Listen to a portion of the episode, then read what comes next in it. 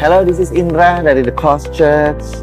Ini adalah channel podcast kami. Terima kasih udah tune in dengan channel ini, saudara.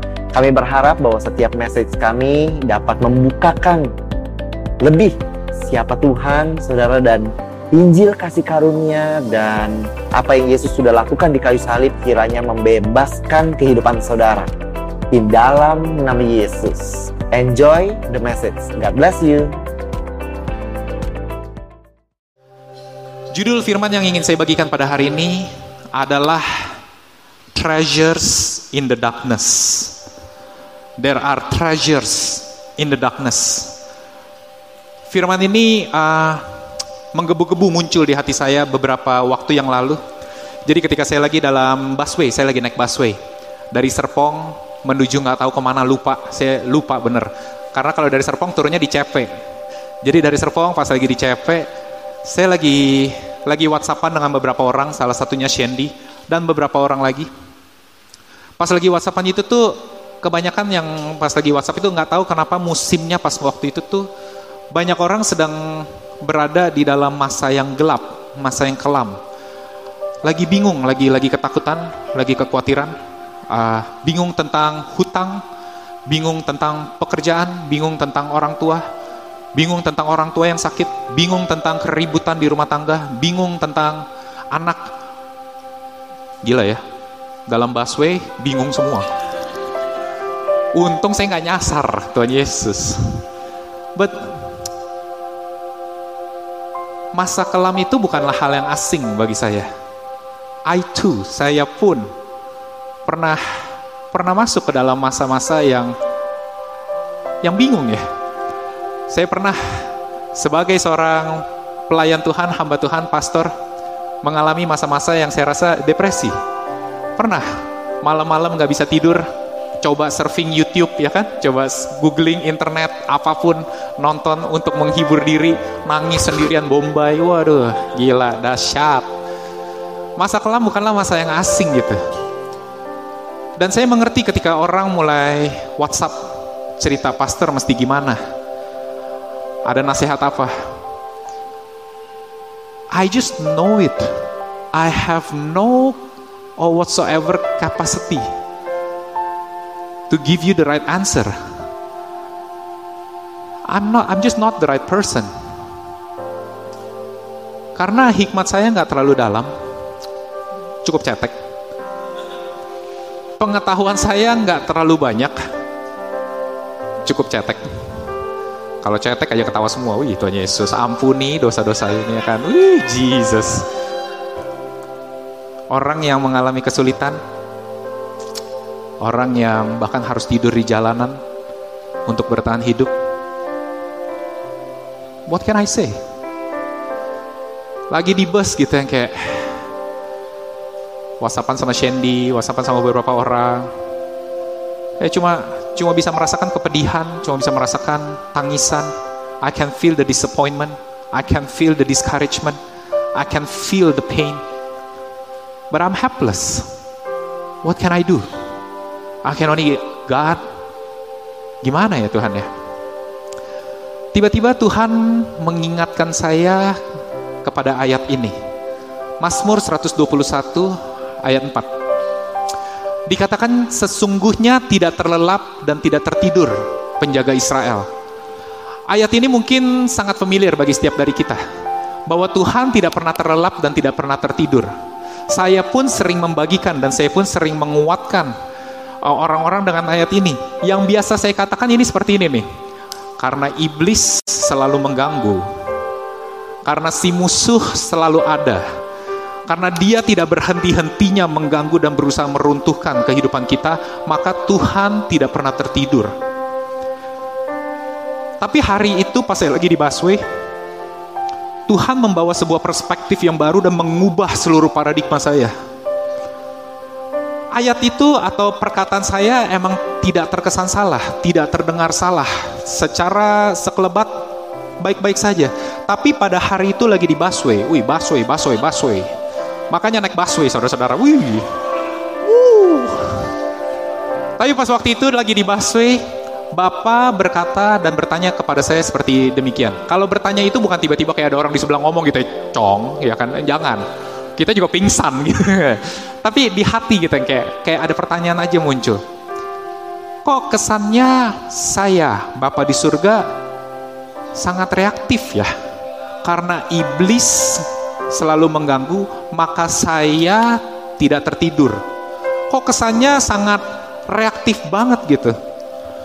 Coba kamu putar kalimat tersebut. Oh my Jesus. Lalu saya coba putar. Karena Bapak tidak pernah tertidur, maka iblis tidak boleh tertidur. Karena Bapa tidak pernah terlelap dan karena Bapa selalu mendatangkan hal-hal yang baik bagi kehidupan kita, maka si musuh mau tidak mau hmm, mau tidak mau harus selalu merencanakan, harus selalu mengusahakan, harus selalu melakukan perkara-perkara buruk dan mendatangkan yang buruk dalam kehidupan kita. Karena Bapa nggak pernah tertidur dan tidak pernah terlelap. He set the standard so high. He set the tone so high. Maka si musuh mau tidak mau harus mengejar ketinggalannya. And it gives me hope. Berarti my Abba is much greater than my enemy. Bapakku yang di surga dia menetapkan standarnya begitu tinggi sampai si musuh mau nggak mau tunggang langgang. Wih, kata-katanya dahsyat banget hari ini. Mengejar ketinggalan tersebut. Mau nggak mau, Bukan iblis yang menentukan hari-hari kita, bukan iblis si musuh yang sedang menentukan rencana dan jalan kehidupan kita, tapi Bapa yang tidak pernah tertidur yang selalu mendatangkan kebaikan. Yang set the standard dan mau tidak mau si musuh harus mengejar ketinggalan kita. Dan Bapak bawa pengertian ini lebih dalam. Dia ingatkan saya sebuah ayat di Yeremia Dikatakan demikian. Firman Tuhan datang kepada Yeremia, bunyinya, "Sebelum aku membentuk engkau dalam rahim ibumu, aku telah mengenal engkau." This is just amazing. Sebelum aku membentuk engkau, sebelum kita menjadi embrio, sebelum kita menjadi sebuah janin, sebelum kita menjadi seorang ciptaan, Bapa sudah mengenal engkau. Izinkan saya menjelaskan maksudnya gimana ini. I think it's, it's just amazing. It blew my mind. Saya ini senang berpikir. Senang berpikir itu tanpa disuruh berpikir. Dikit-dikit mikir. Yang nggak perlu dipikirin, dipikirin. Pemikir. Wah, pemikir sejati, bangga banget kayaknya. Tapi aneh, ya kan? Semua dipikirin kayak lagi bengong mikir, lagi bingung mikir, lagi pusing mikir, lagi tidur mikir. Mikir, mikir, mikir, mikir, mikir. Tapi ada hal yang menarik. Seorang pemikir senang sekali merencanakan segala sesuatu sampai sedetail-detailnya. Baik dalam pekerjaan, baik dalam pernikahan, baik dalam usaha, baik dalam parenting bahkan, baik dalam hanya, hanya kalau mau ke tempat itu, saya naik busway nomor berapa sampai ke CP jam berapa, mikir Abis itu kalau misalnya nggak ada busway telat itu abis itu kita naik apa? Mikir. But do you know that our Abba is the greatest thinker in all this universe? Dan sebagai seorang pemikir yang tidak ada tandingannya, dia berpikir semuanya terlebih dahulu dan menyelesaikannya di dalam pikirannya, baru dia memulai. I think many of you can relate. Seringkali sebelum kita memulai, apalagi sesuatu hal yang amat sangat penting, pernikahan kita mungkin, hmm, pekerjaan kita mungkin, kita berpikir, kita menyiapkan semua rencana terlebih dahulu, plan A, plan B, plan B point 1, B point 2, B point 3, B point 3, sub 1, sub 2, sub 3 kita berpikir dan berpikir, berpikir, begitu kita yakin di dalam pikiran kita, lalu kita mulai melangkah untuk membangun usaha tersebut. Betul ya?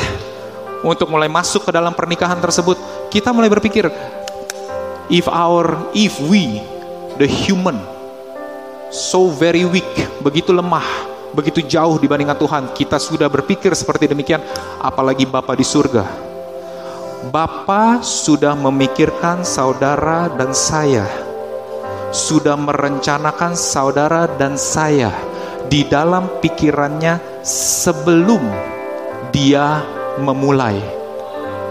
Ketika dia sudah selesai, ketika dia sudah tahu jika ada kesulitan ini, begini caranya. Jika ada problem ini, begini nanti saya akan bantu. Jika ada nanti waktu masa-masa dia akan kesulitan, ini waktu yang akan saya berikan. Ketika dia sudah selesai dan dia puas dengan apa yang dia pikirkan, maka dia mulai melakukan. Uh, This is the amazing part. Seorang pemikir itu semua menyelesaikan di pikiran. Yang tahu cuma dia doang. Nggak ada yang tahu, makanya kita pasangan suka berantem. Ya kamu nggak bilang sih, emang gue bisa baca pikiran lu. Wih. Karena emang nggak tahu, hanya orang tersebut yang tahu. Maka itu ketika Bapak tidak pernah tertidur dan tidak pernah terlelap, ketika Bapak mulai mengerjakan dan melakukan, si musuh tahu dia sudah amat sangat ketinggalan dari apa yang Bapak rencanakan. Bahwa dia sudah tertinggal jauh dan yang hanya bisa dia lakukan adalah berusaha mengejar ketinggalan tersebut dan berusaha memastikan apa pun yang dikerjakan oleh Bapa yaitu kita harta yang paling mulia itu tidak mengerti dan tidak menangkap isi hati Bapa. Hmm.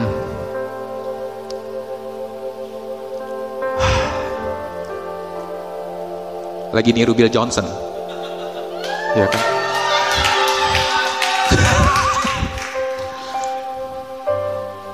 Ceritanya mikir pada lupa ya kan?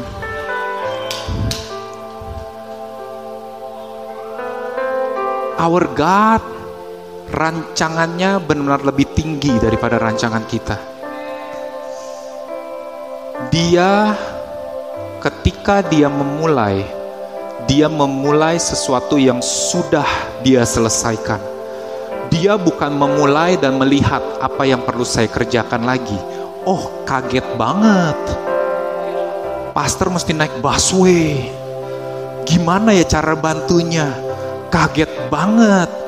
Dia menganggur enam bulan. Gimana ya cara bantunya? Our Abba doesn't work that way. Our Abba knows there will be moments kita akan menangis. There will be moments kita akan begitu bingung dengan siapa diri kita. There will be moments kita begitu terluka dengan keluarga atau orang-orang yang tersayang di sekitar kita. He knows, but yet he start. Hmm. Terlepas dari semua masalah, terlepas dari semua problema, terlepas dari semua masa gelap yang dia sudah bayangkan, yet he start. This is the confidence of ours. If he has started, it means he has finished berarti dia udah selesaikan semua itu. Walaupun saya nggak tahu cara jalannya, walaupun saya nggak tahu bagaimana, but my confidence will always be in my Abba's love. He has finished before he started. Karena sekarang saya tahu bahwa berarti kalau dia benar-benar berpikiran, such timing saya dilahirkan di tahun 1900 pip pip ya kan? Such timing. Kenapa saya nggak dilahirkan di zaman Abraham? Wih. Kenapa saya nggak dilahirkan di zaman Musa? Kenapa saya nggak dilahirkan di bangsa Ethiopia? Belum pernah ngeliat kan? Acong, hitam, kribo. Dahsyat. Bisa ada acong nyasar di Ethiopia. Tapi dia memilih, memilih saya untuk lahir di Indonesia such timing, such economic situation, such political situation, such friends and families. Kalau dia tidak berpikir dengan baik dan belum menyelesaikannya, that means he make a mistakes. Tapi karena dia tidak pernah membuat sebuah kesalahan, then I know for sure I am destined. I am designed. I am created. I am meant to be in this world, in this nation, in this family, in such timing. Saya tidak perlu menjadi orang lain kalau begitu. Saya tidak perlu membanding-bandingkan dan melihat andaikan saja kalau saya di sana. Andaikan saja kalau saya seperti dia. Dan ini membawa saya ke pengertian yang lebih dalam ke dalam pengkhotbah 9. Dikatakan bahwa aku melihat di bawah matahari bahwa kemenangan perlombaan bukan untuk yang cepat. The race is not for the swift. Keunggulan perjuangan bukan untuk yang kuat. Roti bukan untuk yang berhikmat. Kekayaan bukan untuk yang cerdas. Karunia bahkan bukan untuk yang cerdik cendekia. Karena waktu dan nasib dialami mereka semua. And who is the holder of time? Abah. Makanya he has no worries. Dia nggak khawatir kalau misalnya kamu dilahirkan, saya dilahirkan such timing. Dilahirkan atau tinggal di Serpong, he has no worries. My dad had worries pas saya mencari rumah di Serpong. Kenapa kamu mau pindah ke Gading Serpong? Kenapa nggak di Pantai Indah Kapuk aja yang waktu itu lagi booming? Karena rumah saya tetangga di Muara Karang. Saya bilang dengan jelas, wabah nyamuk terlalu besar di Pantai Nakapuk. Situ seperti ada tulah nyamuk di situ. Saya pindah ke Gading Serpong. Mau ngomong apa? Coba lupa kan. Bercanda kebanyakan nih. But I know for sure now, if he has finished what he has started, dia sudah menyelesaikan bahkan sebelum dia mulai then I know and I need to believe bahwa I am His best design, bahwa I am His best intention for my life. I don't have to be somebody else. Saya nggak perlu juga belajar untuk dengan fashion yang kakinya saya ankle celananya. Mari kita sebut dan hujat ramai-ramai. Saya nggak perlu merasa sedih kalau kesenangan saya pakai celana basket dan karet yang longgar-longgar. Saya nggak perlu merasa malu kalau misalnya ketika saya melayani, pelayanan saya, gaya dan cara saya tidak sama dengan orang lain. Saya tidak perlu merasa takut kalau misalnya tinggi saya tidak terlalu tinggi dan tidak terlalu pendek badan saya tidak terlalu besar dan tidak terlalu kecil, saya tidak perlu takut karena I am designed, I am created in His beautiful mind, in His perfect idea, and He gave birth before this whole thing is happening. Tapi this is the thing. Di pengkhotbah 5 itu dikatakan bahwa Tuhan mengaruniakan berkat, tapi juga Tuhan mengaruniakan karunia untuk menikmati apa yang dia berikan. Musuh itu tahu, kalau Bapak sudah berjanji, pasti digenapi. Maka itu musuh tidak bisa mengganggu berkat atau janjinya Tuhan. Tapi musuh bisa membawa kita merasakan bahwa kita tidak sedang menikmati berkatnya.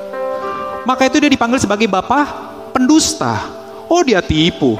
You're not good enough. Hmm. You're, you're not worthy enough. Oh you don't have enough. Hmm. Yang kayak gini, uh, umur berapa lu? 36 single. Cih, gila. Yang ganteng aja masih muda aja masih masih struggle buat lu, wih, bangkotan, wih, gila. Udah mulai mirip belum dengan musuh kita, ha? I'm learning from the best. I'm just kidding. Dia tipu. Kerjaan umur berapa? 30. Belum punya rumah. Hmm. Ngapain kalau gitu sekolah ke Amerika? Ngapain kalau gitu kerja? kayak mati-matian. What can you do? Karena musuh tahu bahwa there are so many gaps he needs to fill. Bahwa ketinggalan dia itu terlalu besar, terlalu banyak. So he use every single things that he can untuk mengganggu dan memastikan we are not only blessed but we enjoy the blessings. You have to realize begitu kita bukan hanya menerima dan menikmati berkatnya, itu selesai. Kita udah nggak ragu lagi sama Bapa. Karena yang paling sering kita takutkan adalah kita tidak menikmati. We don't realize that we have it. Kita selalu merasa kita kekurangan, kita selalu merasa it's not enough, I'm not good enough gitu yang kayak always and always and always. But once we are secure, oh Jesus. Sekali kita mulai merasa nyaman dan confident with who we are, with how God designed us and created us, with how God placed us in such timing and in place. What can the enemy do now? Selesai. Nggak ada lagi yang bisa dilakukan. Tapi Aba itu luar biasa. Wah, benar-benar. Seorang pendusta terkadang harus merasakan yang namanya didustai. For a great mind, siapa yang suka main catur? Nggak ada, diberkati kamu semua ya, ya udah. Saya ampuni. Saya senang main catur. Saya senang banget main catur. Catur Cina ya kan? Catur internasional. Semua catur. Ada yang mau beli papan catur? Aduh, aduh, hancur, hancur, hancur, hancur. Hancur, bercandanya gawat. Aduh, istriku, gimana nih? Kayaknya patah istriku. Seorang grandmaster catur, terkadang untuk mencapai kemenangan, dia harus menipu lawannya. Dia harus mengambil langkah-langkah yang terkesan bahwa dia akan kalah. Benar ya? Ya nggak kalau nggak ngerti catur ya udahlah ya. Kadang-kadang seperti pemain bola, seakan-akan diserang terus tiba-tiba counter attack gol Kadang kita harus menjebak. Seorang yang begitu ahli, kadang kita harus jebak. Kemarin saya baru nonton film Hustle. Wih, seorang kon artis terjebak oleh kon artis. Kadang seorang penipu harus bisa termakan dengan senjata mereka. And you know what? Sometimes God uses that to trick the devil. Contohnya apa, Pastor? Contohnya Yesus. The devil thought He own the game ketika Adam dan Hawa jatuh ke dalam dosa. Tapi Bapa sebenarnya sudah merencanakan Yesus. Maka itu we see the glimpse on shadow of Jesus even from the Old Testament. Bapak ini kadang membiarkan begitu dia melihat sejarah bangsa Israel semakin terpuruk dan semakin terjatuh, the devil thought he is winning. The enemy thought he is winning, but actually he fell into the trap that Abba has placed Yesus ketika dia dihianati, Yesus ketika dia dijual, Yesus ketika dia dicambuk, Yesus ketika dia disalibkan. The enemy thought, oh my goodness, I'm winning. Karena selama ini Abraham, mana Abraham? Mana Musa? Mana Gideon? Then he thought Jesus is just another same person. The enemy thought Jesus is just another man di dalam sejarah Alkitab. And he fell right into the trap of Abba we knew semua yang terjadi kepada Yesus hanya untuk penggenapan of his redemption for all of us. Tapi this is the struggle. Bapak sedang berusaha menipu si musuh karena kita is right in the middle of his plans. Sometimes we too berpikir bahwa Bapa sedang menyusahkan kehidupan kita. Kita mulai bertanya gitu yang kayak, kenapa Bapak mendatangkan hal demikian? Kenapa Bapak nggak jawab doa saya? Kenapa Bapak nggak, wih, kenapa Bapak, kenapa Beta, ya kan? Kenapa dia begini? Kenapa dia nggak begitu? Kenapa ini terjadi? Kenapa wanita yang begitu saya kasihi harus meninggalkan saya? Kenapa? Kenapa? Kenapa dan kenapa? Kenapa? Kenapa? The trap that was meant for the devil, for the enemy, somehow it caught us into it. Dan kita mulai mengalami yang namanya masa gelap. This is my dark moment. Pastor, gimana cara keluarnya? Saya nggak tahu. But let me show you a verse that I, I, I love it so much. Yesaya 45. Tuhan berkata, aku akan memberikan kepadamu harta benda yang terpendam. Treasures of darkness. Dan harta kekayaan yang tersembunyi. Hidden riches of secret places. Let me stop here. Ternyata di dalam masa gelap kita, saudara-saudara, ada harta karun yang Tuhan sediakan. Ternyata ketika kita sedang mengalami waktu-waktu sulit, ternyata ada hal-hal rahasia yang ingin dia nyatakan. There are treasures in the darkness. We have to realize that bahwa permata, minyak bumi, batu bara bisa menjadi such values karena mereka berada di dalam kegelapan yang begitu lama. There are moments embrio bayi harus ada di dalam kegelapan selama sembilan bulan sebelum datang sesuatu yang baik. Paulus, seorang penganiaya Kristen, seorang pembunuh jemaat Kristen harus berada di dalam kegelapan ketika dibutakan selama beberapa hari untuk menyadari bahwa Yesus truly is the Son of God. Because there are treasures that we can only find in the darkness. Even in the darkness untuk kita di apa karena kita terbawa, kita terseret, Bapak sedang menipu si musuh, but God will not let us his beloved untuk tidak mendapatkan apa-apa dari masa kekelaman tersebut. There are moments in your life Masa ketika kita jatuh, masa ketika kita begitu terluka yang membuat you as who you are at this moment. There are moments in your past. There are stories in your life that was that was really crush you. Tapi it really shape you into who you are because God can only give good things. Maka itu dia katakan I will give you the treasure of darkness. I will give you the hidden riches of secret places. Benar kalau kita menantikan musim dingin. Benar karena semuanya salju dan Natal dan ada orang gendut pakai baju merah. Benar. But let me tell you this. Ada hal-hal yang tidak bisa kita dapatkan di musim dingin dan hanya bisa kita dapatkan di musim panas. Your down moments, your dark moments, there are things yang Tuhan design. Maka itu kita bisa amini, tidak ada pencobaan yang melebihi kekuatan daripadaku. He is such a loving father. He knows, he knows if you can just wait a little bit more. If you can just trust me a little bit more. If you can just be patient with me a little bit more. If you just don't rush a little bit more. There are treasures for you in the darkness. Maka itu the best answer to be honest.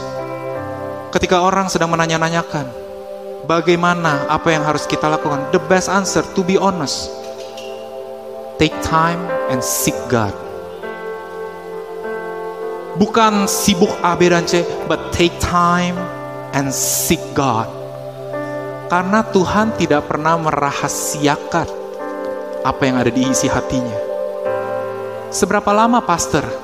Take time. One day, one week, one month, one year. Take time. Karena kalau Bapa mengizinkan kita di dalam kegelapan segitu lama, the higher the value of that treasure would be. Sama seperti Yesus ketika dilihat kegelapan yang ditemukan di sebuah makam yang kosong. It's just to prove that he has reason Ketika Yesus di atas kayu salib, bumi menjadi gelap. Karena kita mendapatkan harta karun. We are righteous because of his sacrifice. We are made right because of what he on the cross. The darkness and apologizing of your bad situation. Berhenti meminta maaf bahkan apa yang Anda lakukan apa yang terjadi dalam kehidupan Anda. You would say gitu, I should have done better. I should be able to do better. I should think better. I should say better. Stop apologizing yourself. Karena kita ini tidak begitu pintar, saudara-saudara. We are a sheep. Kita ini nggak tahu arahnya. So there is only one explanation. Aba yang membawa dan menuntun kita melalui lembah kekelaman. Bukan untuk kita tinggal di dalam situ, tapi agar dia bisa tunjukkan the treasures in the darkness. So stop apologizing to yourself. Start apologizing to your enemy. Karena dia akan menjadi kaki keset, saudara-saudara.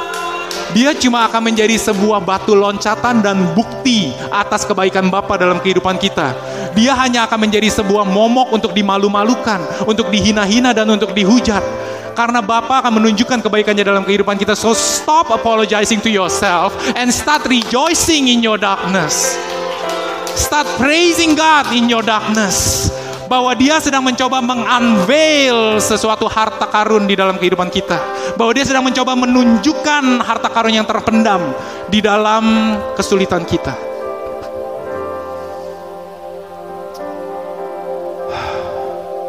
Bill Johnson.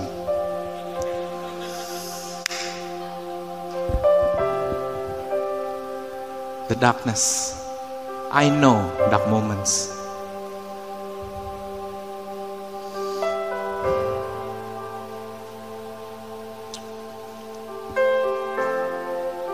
Saya pernah di dikira gagu when I was young because I couldn't be able to speak. Saya belum bisa ngomong sampai 4 tahun. Adik saya udah bawel, saya belum. Mungkin kalau zaman sekarang saya didiagnosa autisme. Gampang aja, karena kalau saya ketemu orang, jangankan orang asing, paman saya sendiri aja bakal nangis saya. Saya ngumpet di belakang papa, takut, such fear. I'm a coward. Uh. Nggak bisa ngomong.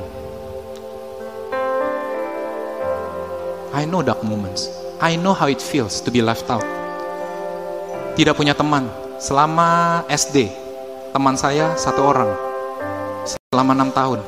Kacamata nggak naik kelas tiap tahun. Pakai kacamata biar ngelihat dibilang kapal selam. Kelar kita. Temen cuma satu ngomong sama wanita, wih, basah satu badan, gemeter, nggak berani ngeliat mata, lihat ke lantai terus. Cok, dulu belum dipanggil Ancok, masih dipanggilnya Juliam, Jul, Panjul, Jul. Iya, yeah. kencengan ngomongnya. Uh, iya, kenapa? Besok kerjain tugas bareng yuk. Uh, iya. I know dark moments berusaha bunuh diri, hmm. failure, dapat beasiswa ke Singapura bukannya berkat, tapi saya tidak dapat menikmati berkat tersebut. And I started to condemn myself. You're not good enough. What kind of scholar are you? Akhirnya saya memutuskan naik ke lantai 8. Mencoba untuk meloncat, tapi Tuhan tangkap. Wih gila, ngeri ya kalau kayak gitu ya. Saya terbang, Tuhan tangkap. I'm a living proof. I know dark moments. Tapi I love what the verse says. Supaya engkau tahu bahwa akulah Tuhan Allah Israel yang memanggil engkau dengan namamu. Oleh karena hambaku Yakub dan Israel pilihanku, maka aku memanggil engkau dengan namamu. Menggelari engkau sekalipun engkau tidak mengenal aku. Akulah Tuhan dan tidak ada yang lain. Kecuali aku tidak ada Allah. Lalu dilanjutkan, Aku telah mempersenjatai engkau. I have greet you. Sekalipun engkau tidak mengenal aku. Many times dulu saya bukan orang percaya. Ketika hal-hal baik, ketika saya kok bisa terlindungi, saya selalu berpikir hoki, show babi. Wih, satu angkatan saya, saya jujur nih, waktu kuliah kedokteran, waktu kuliah kedokteran, satu angkatan saya pingin anaknya show babi seperti saya.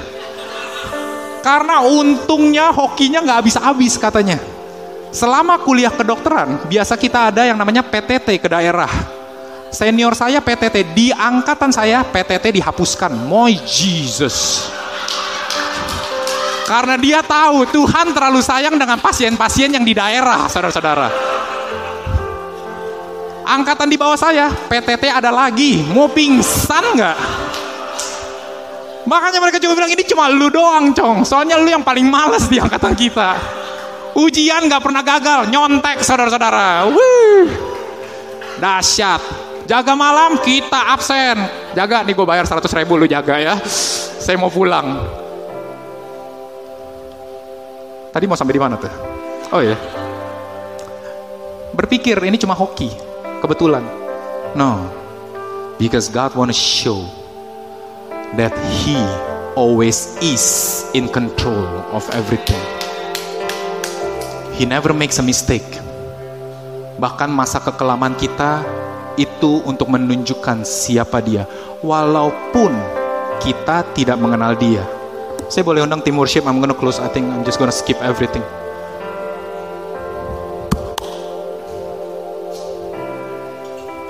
God love you too much, my brothers and sister. He love you too much. Kalau saya seorang manusia biasa bisa merasakan the pain when you are suffering. Terlebih Bapak kita di surga.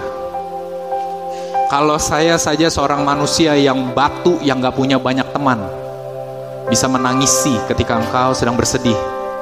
Terlebih Bapak kita di surga. He never made a mistake. He knows what he's doing. And be patient. Be patient. Just give a little bit moment. Dan kau akan melihat harta karun sesungguhnya the greatest treasure that we can ever find is only one thing and his name is Jesus. The greatest wisdom yang bisa menyelamatkan kita dari kegelapan. There is only one thing and one name is Jesus alone. Bukan seberapa banyak buku yang harus kita baca, bukan seberapa banyak khotbah yang perlu kita dengar, bukan seberapa banyak jam yang harus kita kerjakan, tapi pengenalan kita akan siapa Bapak kita di surga. Is he on our side? Does he love me that much? Am I his beloved son? Does he really want to provide for me? That is the highest wisdom, the greatest treasure. And I hope in your darkness, you'll become a better person after knowing Jesus, bukan growing bitter because of your situation. Saya ingin menyanyikan sebuah lagu dibantu tim worship karena nada saya sering goyah, cie. Alasannya bagus ya, sering goyang vibranya. Tapi lagu ini menjadi lagu kekuatan saya. No less God in the shadow. Nggak usah diikutin. Ini cuma ini dong. No less faithful when the night leads me astray. My God is still the same before, today, and tomorrow. He has finished everything. Then he start. So for sure and for sure and for sure, I know I'm in a good hand. Dia tidak lebih terang ketika saya berhasil. Dia tidak lebih gelap ketika saya gagal. He is still the same Abba, a loving Abba who love me so much. Kita akan nyanyikan lagu ini dari awal. Bagi Anda yang tahu lagu ini, kita nyanyikan bersama. If you wanna stand, you can stand. Kalau mau duduk, silahkan duduk. Tapi kalau yang tidak tahu lagu ini, I, I'm, I'm praying that you can enjoy the lyric. Baca kata-katanya. Personal, make it your own. That's how we worship. The words truly mean for us. It's not just a mere sentence, bukan hanya kata-kata yang perlu diucapkan, but itu benar-benar doa kita. So today, persembahkan Acong and the Gang.